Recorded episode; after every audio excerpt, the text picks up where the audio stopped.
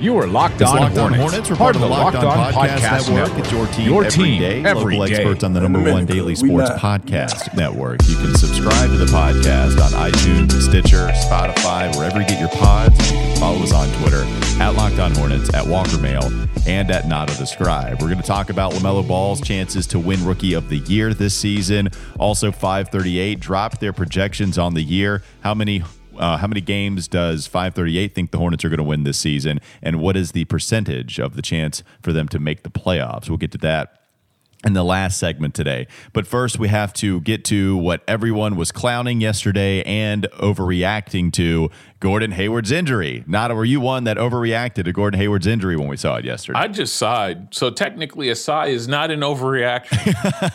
um, it, it, it really isn't if you really think about it. I, I was just like, yeah, this type of thing normally happens. And then when you realize uh, it's only day to day, it's not that big of a deal. Um, well, people were losing their minds talking about, of course, Gordon Hayward got injured. Some were here for the jokes and realizing that it really wasn't that big of a deal, but it doesn't seem like a huge problem. Nada. Um, Gordon Hayward has a fracture at the base of his pinky finger of his right hand. That's his shooting hand, and it'll cause him to at least miss tonight's game. Not going to play against the Orlando Magic in tonight's game. That tip is set for 7 p.m. The injury uh, according to Rick Bonnell of the Charlotte Observer and the Charlotte Hornets, the injury is not considered serious enough to require surgery. He will be listed as day to day. It's expected Hayward can play whenever he's comfortable to do so. So, as far as pain tolerance and performing effectively, Hayward shoots with his right hand. The Hornet, uh, Hornet statement also called this an avulsion fracture, which this is the gross part. It means a small chunk of bone attached to a tendon or ligament was pulled away from the main part of the bone. Yikes. Which is Yikes. gross. And we're calling it day to day. It's funny, like, oh yeah, that's the insignificant part. Uh, if a real fracture would have happened, that would have been worse. But this is an avulsion fracture. It seems icky, but still, at least it's good enough for it to be just day to day. I talked with Rick on the wake up call earlier today, and he said that of course he's going to miss tonight's game. He would if it was if he were Borrego that he'd hold Gordon Hayward out for the last preseason game, but he would be extremely surprised if Gordon Hayward missed the season opener to start the regular season. So that's where we are with Gordon Hayward, man. I mean, this isn't look, it it's yeah, an injury. Gordon Hayward just got 30 mil a year. He immediately suffers an injury in preseason. Everybody was running wild with this thing. Nothing too big here. As long as Gordon Hayward can come back by the regular season, which it very much so seems he is going to suit up, then crisis averted. What did you make of the injury from Gordon Hayward, Nada? Uh, honestly, it's it's not that big of a deal. If this was one of those things like broken hand, he's out first two months of the season. Eh, okay, I get it. I get like the sky is falling, but for it to be a day to day injury, he's not going to miss a season opener, and for this team, I would honestly argue that the time that he's going to miss in preseason is more of a good thing because it'll give the Hornets more reason to test these funky lineups that Borrego has been experimenting with and openly admitting he's experimenting with right now. So if that means we can see a Bridges, McDaniel, um, PJ lineup at three, four, five. Yo, I'm kind of here for it right now. Let's get crazy. This is exactly what the preseason is for. This is not to get your regular season rotation down because, quite honestly, you're not going to have that time anyway. You only got two weeks to set up. You might as well get crazy with it early. And more importantly, because this is a gap year, because this is a year for experimentation in which James Borrego has already said in a press conference that he's not going to know this team or know the ins and outs of this team for another two to two and a half months. That's okay. Let's experiment, let's get crazy, and let's focus on the winning when it comes to the second half of this uh, of the season, which the schedule hasn't even been announced yet for. So let's figure all that out. Yeah, James Borrego did say afterwards that uh, in media availability today that he was actually going to ramp up the minutes for all of the projected starters. Um, everybody but Gordon Hayward, obviously, who's hurt, and so everybody else, the actual guys that are going to be a part of the rotation, they're going to be getting big boy minutes the next two preseason games before, of course, they start on the 23rd. If there was anything to worry about here, Nada for Gordon, I think it would be the fact that it is on his shooting hand. I would worry a little bit about maybe the pain tolerance that comes with the pinky injury that he suffered is it going to throw him off of his uh, of his shot a little bit? That would be the only thing. But again, I'm not worried about it whatsoever. And the thing about Gordon is the fact that we already have seen him score effectively the 1st mm-hmm. two preseason games. He looked really good just scoring the basketball. Some turnovers here and there, but we just talked about it yesterday. He's going to be rock solid. He was rock solid in the first two preseason games. That's going to happen if he were to play the last two. He's not because of the injury. I'm cool with Gordon Hayward. We're good on that. I want to mention a little bit of James Borrego's other comments that he had with media availability today in order to replace Gordon Hayward in the preseason games. He said Hayward's minutes would likely be distributed between Cody and mm-hmm. Caleb Martin, Jalen McDaniels, and Malik Monk. So, four of those guys making up the minutes that are there for the taking because of Hayward's absence. And he also talked about wanting to work in a lineup of the front court being a Jalen McDaniels, Miles Bridges, and PJ Washington. Nada, that's exactly what I talked about yesterday. How you would go to small mm-hmm. ball, but McDaniels would be tall enough to not sacrifice a ton of height down low. Um, even if he's going to be the three, he was still in the dunker spot when they were playing um, uh, in this game, in game number two, and Devonte Graham found him for an assist. That allows you to have a little bit more height out there on the court with McDaniels running the three. I also am excited. I'm glad to hear James Borrego talk about that because that's also a lineup I really absolutely. it's action. a great lineup that you want to see in action, and I just for me, I I think this is the best possible outcome because you'll have guys that can defend, that do have length, and can hit threes. I think at the end of the day, this is going to end up working a lot towards the. The other thing is though, like I'm am, am I kind of excited to like be to see a Martin twin starting? Yeah, because if we're really honest, as long as it's Cody more than Caleb. I mean, you want to see yes. Cody more than Caleb. Absolutely, but I, at this point, I'm kind of excited because at this point, we don't know about the perimeter defense on this team. And perimeter defense has been a weakness, will continue to be a weakness. And if you can get one more guy out there to necessarily keep people from getting into the paint so easily, and then cr- make the, make defenses and def- and offenses work. I'm kind of okay with that too right now. So if it's going to be a um Devonte, Terry, Cody Martin, PJ PJ Zeller starting lineup, I'm okay with that because at least we know that's probably the best defensive five you can throw out there for right now unless you're talking about going fully Martinized, which I don't ever recommend, even in bench situations at this point right now. I want to see Malik Monk too, just to see. You know, he, he's got he's got his first game under his belt. Hopefully, that got rid of whatever kind of little problems, big problems that you would have. I just want to see him be more comfortable. Hopefully, he doesn't go one for six again, where he's throwing up bad shots that really go off of the backboard. I just hope that he gets a little bit more comfortable, can play with a rotation that's going to get some legitimate minutes this season, and we'll see what happens. And Rick today, I was was a little surprised to hear him say this um, that he feels really comfortable that Malik Monk is going to be a part of the rotation, uh, you know, going into the season. And it's not it's not that I'm surprised, I guess, to hear Malik is going to be a part of it. It's just he seemed very comfortable saying that, and I'm I'm kind of scared to death, to be honest with you, about Malik. Um, and we'll we'll see how that works, and I hope that he actually can play well in the next two preseason games, or at least just fine enough to warrant some minutes in the regular season right off the bat. Now, I'm kind of with you on this though, but the one thing I do worry about with with with Malik is I don't expect any I quite honestly, the way he looked on Monday, I don't expect anything like legitimately good for him from him for the next 2 weeks. I really don't. Yeah. He looked that flat to me. So if he was going to be a part of this rotation, if you told me he was going to be a part of this rotation signif- and get significant minutes starting January 5th as an arbitrary date, I would believe you. But if we're talking about the first two weeks of games, I don't expect him to contribute. That would be foolish considering exactly how he looked and just how like dead his legs looked. Yeah. Unfortunately. Yeah. I don't expect anything from him. I don't think fans should expect anything from him.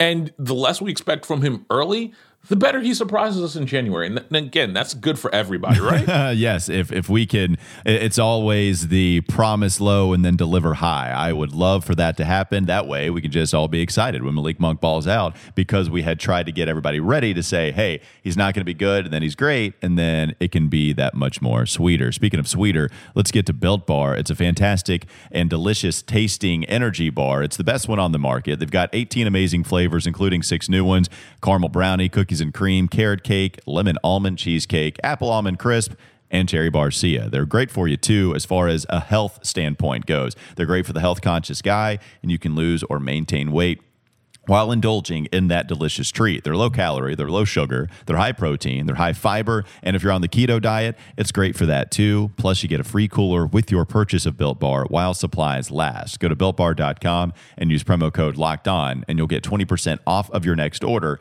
Again, use promo code Locked On for 20% off at builtbar.com. What are the chances that LaMelo Ball wins Rookie of the Year? Where does ESPN experts have him in their list? We'll talk about that next on the Locked On Hornets podcast. This is Locked On Hornets. So, if you don't believe in the moon landing, mm-hmm. then what would you say is the greatest human achievement? I think the greatest achievement of all time, and I think it's Vince Carter doing 360s clockwise it's rather really than counterclockwise. Tough. I've tried it. It's really tough. It's time for more of the Locked On Hornets podcast. Coming up tomorrow, we'll recap the Charlotte Hornets' third preseason game. What were the storylines, the main ones? How did the guys that were filling in for Gordon Hayward look in this one? The Jalen McDaniels, Miles Bridges, PJ lineup, also LaMelo Ball, of course. We'll lead off with LaMelo and how he played, good or bad. And mostly positive so far. Hopefully, the shot can fall down a little bit more uh, frequently tonight. Uh, we will see. Of course, we will recap that on tomorrow's podcast. Speaking of LaMelo Ball, ESPN did release their I guess, predictions of all the experts that um, voted on who they thought had the best chance to win Rookie of the Year. And the top five leads off with LaMelo Ball, uh, Nada. Uh, he got 80 points. That means 36% of the first place votes. Second was James Wiseman with 20 uh, with 21% of the first place votes. So LaMelo Ball beating him by 15. Anthony Edwards, the first overall pick with Minnesota, he got 11% of the first place votes. And to round out the top five, Obi Toppin comes in with 7%, and Tyrese Halliburton, uh, he actually got 11 uh, percent of the first place votes, but finished with less total points than what Obi Toppin did. So Obi Toppin finishing with 32 points. Tyrese Halliburton for the Kings had 21 points. But LaMelo leading the way significantly with total points and first place votes, Nada. Do you think that LaMelo Ball is going, do you think he should be the favorite to win Rookie of the Year this season? I hate to say this, and this is coming from a guy that really likes him. No, like unfortunately for LaMelo, he is in a situation where you could tell most of the national media has not watched the Charlotte Hornets in the last little bit. And for better or for worse, I think LaMelo would have to be significantly better than either Terry Rozier or Devonte Graham. And they both have skills right now that LaMelo doesn't. And that's a perimeter jump shot until LaMelo develops something to where he's a consistent threat, he's not going to fight. He's not going to make his way into the lineup because, unfortunately, what the Hornets like to do doesn't work with him starting unless there's an injury. And even in that case, I don't see, I don't necessarily see him starting this early. Um, I, and go ahead. I, I don't know. I, I, I honestly don't know. If you told me that he basically wins rookie of the year because of what he does in a significant like he just explodes in the second half of the season then yeah i can see it. But for right now he's got a lot of catching up to do. All these rookies necessarily do. And I, for me because the Knicks are just so bad I can see Obi Toppin running away with this. Um, running away with it. Yeah, I hear you on Lamelo. Yeah, the, the scoring is going to be a problem. So there's good news and bad news if you really want Lamelo to win.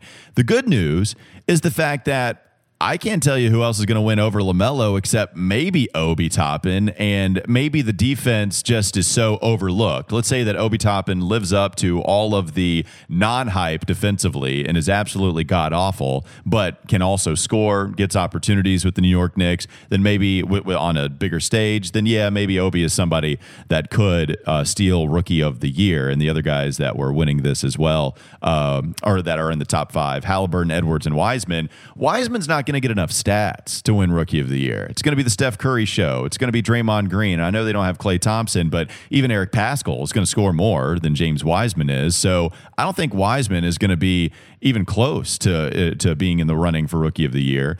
Anthony Edwards is also not going to be the leading scorer on a team that has D'Angelo Russell and Karl-Anthony Towns. I just don't think the stats are going to be there for Anthony either. Obi is someone that, yeah, maybe I could see it. I don't see it for Tyrese Halliburton. Deni Avdija is somewhat interesting, but it's going to be the Beal and Wall show. Like it's it, Lamelo is going to get the highlights. You are going to turn on Sports yeah. Center. You are going to follow ESPN on your Twitter app, and you're going to see Lamelo Ball in your face constantly. The popularity of Lamelo Ball is going to help him a lot. The bad news for Lamelo is I don't expect him to score a lot, right? And I would imagine no. that you uh, would would would think the same. You look at the stats for rookies of the year who actually come away with the award. The last person to win averaging less than 15 points per game, it was Malcolm Brogdon at 10.2, and we know how bad that draft class was. Now, granted, this is also a pretty poor draft class, and LaMelo is going to be as flashy and as shiny as anybody out there playing, but he also, in Malcolm Brogdon, he scored 10.2 points per game and shot 40% from three. Um, you know, that's going to matter. You have to go all the way back. Another rookie that scored under 15 points per game the next rookie that I can find, Nada, goes all the way back to 0203 with Amar'e Stoudemire averaging 13 and a half with a fun Phoenix team. And then you go yeah. to 2000 and 2001 where Mike Miller averaged 12 points per game. Um, and so with Orlando, those are the guys, right? So you're talking about 11.9, uh, 13 uh, points per game for Amar'e, and then 10. You're talking about 10 points per game for Malcolm. And I wouldn't be surprised. I, I mean, I guess LaMelo could get to 10, but I wouldn't be crazy shocked if he doesn't.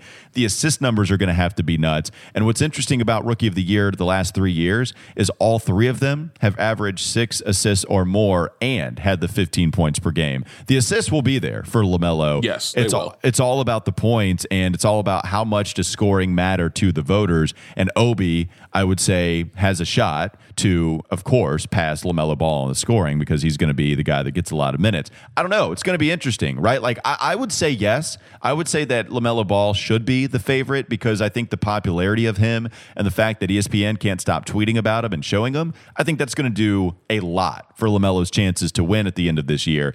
And I think that um, you know, he'll, he'll still be able to score in the, hopefully, he'll be able to get some layups and enough of the shots at the rim in order to, um, you know, at least not be an abysmal like five points per game, right? Like that would be really tough for him to do it. So I, I would say yes, he's the favorite for me. Nada, that's what I would say. Um, um, I would also, but here's the thing I, I hear you.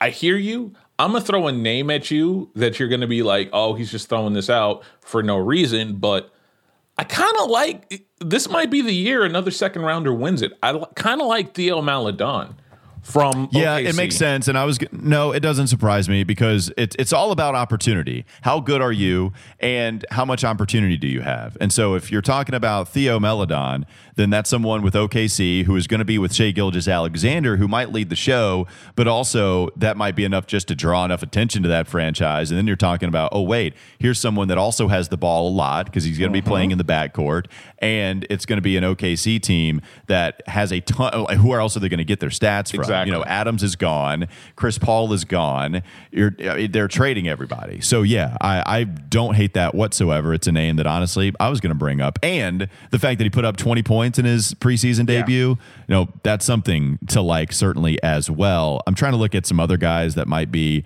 um, like some like sleepers Maledon, in that regard. Maledon made so much sense to me though, because again, he put 20 up on the Spurs, and he's already a pro. He's similar to in that Killian Hayes, Lamelo Ball right. aspect, where they've been playing professional ball for a couple years before they even came into the NBA, so their growth curve is a little less. Maledon makes sense because he's a French pro. He's again, he knows Tony Parker, he knows Nick Batum, he knows the French system. So he's going to be one of those guys with a guy like Shai Gilgeous Alexander, and then on top of that, having Al Horford, who while he's not what he used to be, is one of still one of the best facilitating playmaking centers in the league. I forgot. So I forgot they had Horford. Yeah, exactly. You forget about that, but right. but this is one of those times where Al Horford's going to play himself into getting traded, and Sam Presti is going to collect more first round picks. You almost see this coming right now. But a guy like Maledon mm-hmm. works because there are going to be a plenty of shots, plenty of opportunities, and there are plenty of playmakers on that on that OKC team. And unfortunately, I already know where the narrative is going to go with this if LaMelo Ball doesn't win. And it's I'm it's not going to be fair at all. I mean, it, does he have to win? I mean, I, I don't. As long as somebody balls out, right? You think you think he's got to win, or else he's going to get criticized. I think he's got to win, or he. I think he's quite honestly. I think he's got to win because if not, then we're going to get back to that favorite narrative of ours of mm-hmm. Michael Jordan and the Hornets don't know how to draft, they don't know how to develop, yada yada yada. That broken record over and over and over. And in a scenario where everyone's taking LaMelo Ball, like every day and then twice on Sundays, maybe even three times. Yeah. Um, I, I think Theo Maledon is a good one, and uh, I, I, do think though LaMelo Ball will be my favorite. I hear you though; the scoring is the thing that certainly scares you, um, just as far as what would be in the eyes of the voters on who they would give that award to. Before we go to the third segment today, let's talk about Built Go because um, it's a fantastic one and a half ounce package of physical workout gel. And whether it's a mental or physical wall that you're trying to break through, uh, you can bring it. You can bring it with you, and it can be on the go with you every single day. Plus, it comes in three delicious flavors: peanut butter, honey, chocolate, coconut, and chocolate mint. It's kind of like a five-hour energy without the same crash feeling. Plus, it's natural, so it's better for the body, and it makes you look better too because collagen promotes joint, soft tissue, hair, and skin health. Visit builtgo.com and use promo code LOCKED, and you'll get 20% off your next order. Again, use promo code LOCKED locked for 20% off at builtgo.com. Let's go. Have one more segment here on the Locked on Hornets podcast. This is Locked on Hornets. But what he showed in Summer League, comma, a Euro step into a windmill during a game, end of comma, oh, could yeah. put him on the radar of a radar, excuse me, of all NBA. Yeah, on the radar. On the radar of all NBA fans as a nightly highlight producer. Yeah. Charlotte, you're Charlotte coming out there. Yeah, I'm from from uh, Catawba County. Put so, on the radar. It's time for more of the Locked On Hornets podcast. NBA fans, listen up. The Locked On NBA podcast is getting you ready for the start of the regular season with a special week of team preview podcast all this week. Have a couple more days to go of that. Make sure you check it out. And if you just so happen to miss a few of the earlier episodes, the beautiful thing about a podcast is you can go back and check them out. Plus, waiver wire editions from the Locked On Fantasy Basketball podcast and rookies to watch from draft guru Chad Ford. Subscribe to Locked On NBA wherever wherever you get your podcast. 530 out came with uh, 538 came out with their projections on each NBA franchise, how many games they're going to win, and the percentage of them actually making the playoffs. The Charlotte Hornets, nada, they come in with a 24 game, uh, 24 victory projection for 538, which would lead to a 8% chance of making the playoffs. That is the fourth worst amount of wins in all of the NBA, yes. and the three teams behind them just so happen to reside in the East. It's the Knicks coming in at 23 and 49, the Cavaliers coming in at 22 and 50. Detroit is dead last after their weird big man offseason, 18 and 54. Hornets 24 and 48. The Bulls are ahead of them at 25 and 47, tied with the Wizards at 25 and 47. What do you think of the Hornets projection by 538? 24 and 48, 8% chance to make the postseason. I feel like it's accurate, right? I think we got to feel, uh, I kind of feel like this is accurate because I don't see them winning many games in the first half of this season, quite honestly.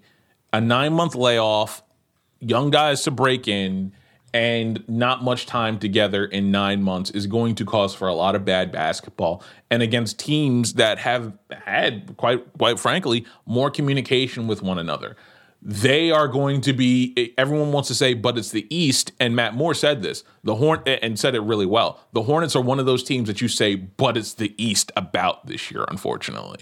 So you're i want to say that this team is going to be a better second half team. I really do believe that. I just don't think they're going to do well in this first half of the season.